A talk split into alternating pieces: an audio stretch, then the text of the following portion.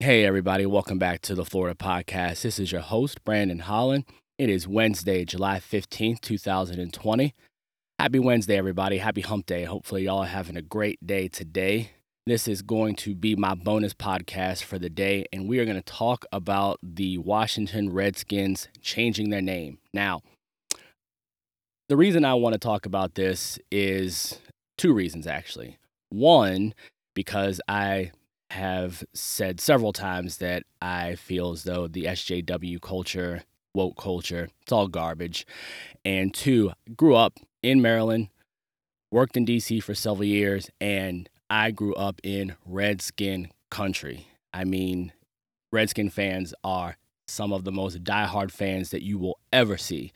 So I wanted to talk about this name change of the Redskins. And one of the things I was born in 1981, and I remember before leaving DC in 2012 that we were at that point when we were talking to the younger fans. There's a whole generation of fans that really have no idea how ridiculously amazing the Redskins franchise was back in the day and the history behind the Redskins franchise and also the history behind the logo. So let's go ahead and get into a little bit of that history. You know, the Redskins actually started in Boston in 1932. They were the Boston Braves, played at Fenway Park in 33, also changed the name to the Boston Redskins that year. Then they moved to DC in 1937. Started off at Old Griffith Field or Griffith Stadium in DC, and then they moved to what was first called DC Stadium in 1961 and that became RFK Stadium in 1969. Obviously, you had the murder of JFK, John F. Kennedy, in 1963, and his brother, Robert F. Kennedy, Bobby Kennedy, was murdered in 1968. So, a couple things about the Redskins franchise as well is they were the last team to integrate, and that was because the original owner, George Preston Marshall, I mean, I'm just going to step out there. If you don't want to you know, sign players because their skin's brown. It's kind of the definition of a racist, right? So, what a lot of people don't understand is that DC Stadium, when it was built, that was actually owned by the federal government. Wasn't owned by a private ownership group like Griffith Stadium being owned by the Griffith family. DC Stadium, when they first moved in, or when that stadium was built, it was property of the federal government. So that brought a whole different aspect to inter- integration because of federal laws. And that was the first part of John F. Kennedy's administration. He'd been in office for two months, and the Secretary of Interior, Stuart Udall, he was the one that was pushing uh, George Preston Marshall to obviously integrate the team. And that was the first time that the federal government really stepped in and, you know, threatened an organized professional sports team in terms of integrating. I know that um, with the Dodgers, I believe that there were some political debates with Branch Rickey before he signed Jackie Robinson, but you know, be that as it may, don't have that information in front of me, so we're just going to stick with the Redskins. But, you know, in 1962, they became the last team to integrate. So they were the last team to do that. And you get into the 70s, and a lot of the people that I grew up with that were older than me remember the 70s with the Over the Hill gang. You know, George Allen coming in in 71, getting to the Super Bowl, losing to the Dolphins, who obviously 72 Dolphins finished undefeated. Who knows? You know, ball doesn't hit the goalpost. Jerry Smith is wide open in the back of the end zone, but that's neither here nor there. But I guess if you're a Dolphins fan, you could say that Paul Warfield's touchdown got called back, which could have been 21 14, blah, blah, whatever. Point is, they got to the Super Bowl. And throughout the 70s, playoff burst 73, 74, 76. I mean, they go 9 and 5 and 77 and miss the playoffs. But they were building a powerhouse of a franchise that was competitive on the field every year. Get to 79, have that game over in Texas Stadium. Obviously, tough loss for the Redskins, playoffs on the line. Roger Staubach hits Tony Hill, and season's over. So that rivalry with Dallas is something that I grew up with watching that is crazy. Now, let me take a step back. I'm not, I'm a Raider fan, not even a true Redskin fan, but again, just being engulfed in Redskin culture, Redskin fandom, just such passion from the fan base. So in 79, that is when Jack Kent Cooke became the majority owner of the team, moved from LA out to Virginia. And the year before that, he had hired Bobby Beathard to be the GM. And 1981, they they get Joe Gibbs, and then it happened. And the 80s were just unbelievable. Competition in the NFC East was ridiculous. Competition in the NFC period was ridiculous. Raiders were the only team that seemed to have an answer for the Redskins in a Super Bowl. Redskins get to Super Bowl 17 with Joey T at the quarterback position. And I mean, who doesn't? Super Bowl 17, come on. Goal line, goal line. I left tight, wing 70 chip. That's John Riggins, the diesel, baby. Breaking that one off. Redskins go on to get their first championship. Joey T is MVP the next year. They get back to the Super Bowl. My Raiders getting that ass like a bike with no seat, but that's neither here nor there. So the level of just again level competition in the 80s was just ridiculous. And the seasons that the redskins had in the 80s were ridiculous too. Set the record for the most amounts points scored in a season in 83 joey t uh, mvp i mean just crazy stuff. But 84 was a situation where they went 11 and 5 lost the bears. Bears lost the 49ers 49ers won the super bowl 85, of course, we all know about the 85 Bears. 86, 12 and 4, wild card game. Wild card game. They were, they had to play a wild card game with a 12 and 4 record. Get to the NFC Championship, lose to the Giants. Giants win the Super Bowl. At the strike year of 87, Redskins were the only franchise that didn't have any players cross the picket line. They get to Super Bowl 22 with Doug Williams, first black quarterback, started Super Bowl, win a Super Bowl after coming in for Jay Schroeder and Ed Rubbert. They win a Super Bowl, missed the playoffs in 88, missed the playoffs in 89, 90. They get back to the playoffs, lose to the 49ers. 49ers end up losing to the Giants. The Giants won the Super Bowl. It just shows the level of competition in the NFC, period. And the NFC East was just ridiculous. And 91, they get back to the Super Bowl with Mark Rypien. I mean, that team was just ridiculous. One of the things that I always uh, harp on is I watched the Four Falls documentary on the Buffalo Bills, and Steve Tasker had an awesome quote where he said, Usually, when he comes off the field and they've lost, he said, If we had done this and this, we would have won. Said he came off the field after playing the Redskins in the Super Bowl and said, If we had done this, this, this, and this, it would have been close. He said they were the best team he'd ever saw. And he was on the team that lost. He was on the Bills team that lost twice to Jimmy Johnson's Cowboys. So that just tells you how amazing the t- 91 team was. So 93, Joe Gibbs retired because Joe Gibbs is just going to go and be awesome at everything in life. He goes to NASCAR, has a lot of success there, and he eventually did come back for a run with the Redskins for a second time. 96, construction began on the stadium that is now known as FedEx Field. Unfortunately, Jack Kent Cooke would pass away before the stadium was finished in 97. So he left the team to the Cooke Foundation with instructions to sell it. His son, John Kent Cooke, was the head of the Cooke Estate Foundation, and he wanted to keep the team, but unfortunately, because of the way the will was set up. He had to basically sell the team that his family owed back to himself, couldn't raise the money. And that is when Daniel Snyder stepped in on May 25th and purchased the team. And, you know, Snyder, Maryland guy, made his money in marketing. Very important to remember that. Made his money in marketing. But the first thing that he did, this is why it's so important to have the backstory. One of the first things that he did was change the name from Jack Kent Cooke Stadium to FedEx Field because he struck a marketing or a licensing deal with um, with Frederick Smith, who is the founder of FedEx. He struck that deal, and a lot of people don't realize that FedEx actually owns 65% of the team. So, in reality, one could make the argument that FedEx owns the Redskins, not Daniel Snyder. And I mean, the Daniel Snyder era in DC, where do, where do you even start with that? It's tough. I mean, uh, I, am not even going to name all the quarterbacks, but coaches Norv Turner, Terry Robiskie, Marty Schottenheimer, Spurrier, Joe Gibbs, Jim Zorn, Mike Shanahan, Jay Gruden. Now the Ron Rivera era has begun. I mean, sued ticket holders in 2008, 2009 at the financial crisis, banned signs in 2009, added seats, ticket prices rose, and rose, and rose.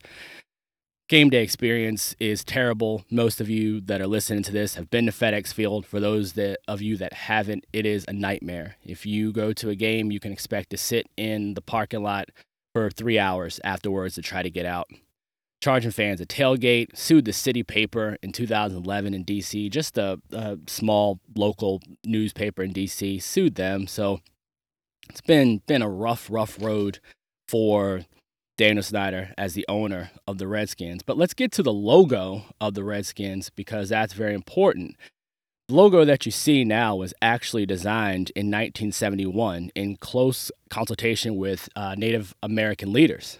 One of the main people that was one of the catalysts to get that logo done was Walter. His name was Walter Blackie Wetzel, and he's a former president of the National Congress of American Indians and chairman of the Blackfeet Nation. You know, so they worked hand in hand with Native Americans to design that logo, and it was praised. And he, Mr. Wetzel, he had been deeply involved in uh, President John F. Kennedy and the movement for civil liberties, civil rights, and economic freedom for all. So, you know, that was a big, big thing to get done. Have a Native American a part of designing the logo that you see now, which will be going away with the name change. And my personal feelings on this goes back to what I say a lot about woke culture and this SJW stuff is that you have wins, quote unquote, that are realistically rooted in nothing under the guise of social justice. Changing the name of the Washington Redskins is going to do what at the very end of the day to make people's lives better that are actually living in abject poverty, people's skin that's brown. That's what this is, quote unquote, all about what you want us to believe this is all about, but it's not. This is about money. Obviously, you have FedEx putting pressure on Daniel Snyder, their ownership stake, basically. And Snyder, what are you going to do? You have people that you have to answer to that have invested a lot of money in your organization. Another thing, Nike pulled the Redskins gear off of the shelves, quote unquote. And I mean, are you kidding me? Nike, of all people, the, the hypocrisy of Nike pulling someone's gear off of the racks when Nike is basically a. Chi- Come on, seriously, Nike, China, China. Do you are, are you aware what China is doing right now in Hong Kong? China has basically invaded Hong Kong and taken basic human rights away from the people of Hong Kong. No more freedom of speech, no more freedom of worship. You see, that's what communism is. So it's just ironic that you have a lot of people, a lot of athletes in this country who can say what they want to say about this administration, and what you think is what you think. I don't care. Say whatever you want to, but will not stand up against China. How ironic is that? Another ironic thing is that the people in Hong Kong are protesting by flying American flags. Flying American flags. Again, go ahead and, and give that one a thought.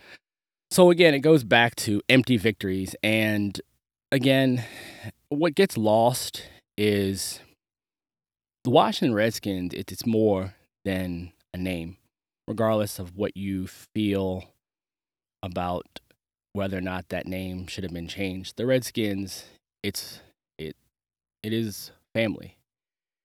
If you have, you know, been around Redskin fans, some of the most loyal fans in all of sports. that's the sad thing about Daniel Snyder and him owning this team is just the marketing and the money has always come before the fan base. And it stings. And again, as the name is going to get changed, if you really want to think about it, Washington Redskins is the the perfect example of what this country used to be, how they started. Racist person had ownership. It's a sign of people that wanted to make change, like the way that JFK did put pressure on them to integrate Robert F. Kennedy, who I believe was his sincere when he was going to be running for president about helping poor people and have the stadium renamed RFK in 1969. I mean, that's it's it's an example of what can happen and how people can come together and get stuff done and how you can honor the people that have come before you and the sacrifices that they have made. And again, to have a situation to sit down in 1971 with people from the Native American community who were intricate part of drawing the actual logo for the Redskins that we've seen on the side of the helmet, winning championships. You know, eh, what woke culture doesn't understand is that when you're in a situation like being in RFK Stadium in 72 an NFC Championship game before going to the Super Bowl to play the Dolphins. If you're at RFK for that championship game against the Cowboys, Charlie Taylor, two touchdowns.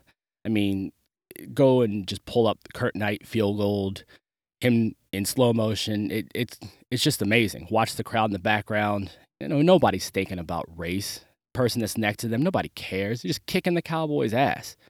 That's what it's all about. That's what being that stadium did. You know, in we talk about the year that they went to the Super Bowl to beat the Dolphins, 82. If you were at the divisional game against the Vikings, that stadium got rocking with We Want Dallas. Were you thinking about what the person next to you looked like? No. Thinking about race. Thinking about Dallas is going to come in here and kick their ass and go to the Super Bowl and win the Super Bowl. You know, see, that's what it is. That's what the name has behind it. It's about what can actually happen, what people can become. Nothing is impossible as long as everyone remains open minded and is willing to sit down and talk and not worry about hollow victories that make them feel good on the inside because their feelings is what they base their ideology on. Real change takes real work, and that's the point. And I rip people in the SJW community and the woke community because you want victories to make you feel good. But what's really going to change? And it shows me that you really don't want to make change. You just want the idea and the feeling of making change because you're not willing to make the sacrifice and put in the actual work to make change. Burning down buildings, that's not going to make change. Destroying property is not going to make change. So, question all the motives and all that stuff anyway.